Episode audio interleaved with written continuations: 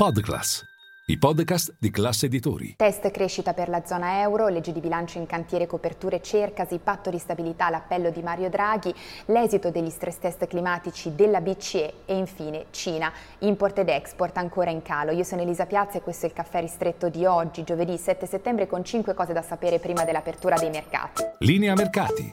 In anteprima, con la redazione di Class CNBC, le notizie che muovono le borse internazionali. 1. Partiamo dal PIL per la zona euro nel secondo trimestre. Il dato in arrivo in mattinata, se verrà confermata la prima lettura, dovremmo avere una crescita poco sopra lo zero. Un dato chiave soprattutto dopo due trimestri in calo, l'ultimo del 2022 e il primo del 2023 e dunque teoricamente recessione tecnica. Tutto questo in attesa dell'appuntamento di lunedì quando la Commissione europea aggiornerà le sue stime. Si va verso una sforbiciata secondo le attese sia per quest'anno che per il 2024. Sempre a proposito di crescita, nella serata di ieri invece la Fed ha pubblicato il Beige Book, crescita modesta nel mese di luglio e agosto e prezzi in rallentamento. Questa è la fotografia scattata dalla Banca Centrale Americana.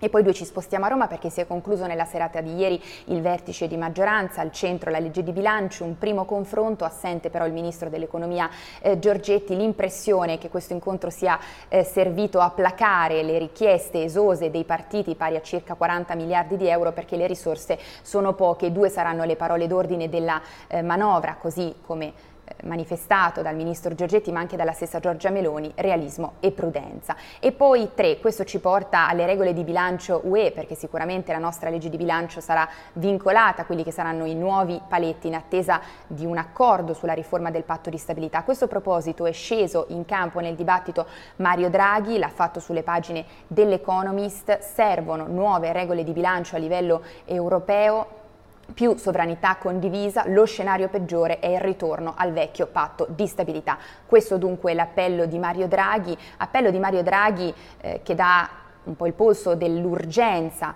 di trovare un accordo a livello europeo sulla riforma del patto di stabilità e ci riporta quasi al 2020 quando dalle pagine del Financial Times aveva invitato i paesi a fare debito per rispondere all'emergenza Covid. E poi quattro, veniamo all'esito degli stress test climatici della BCE mentre ci lasciamo alle spalle quella che è stata l'estate più calda di sempre. A proposito dunque di questi stress test, eh, di fatto l'invito è ad accelerare nella transizione questo per aumentare la stabilità finanziaria, ridurre il rischio di credito, ma soprattutto anche ridurre, aspetto interessante, quelli che sono i costi della transizione verde stessa.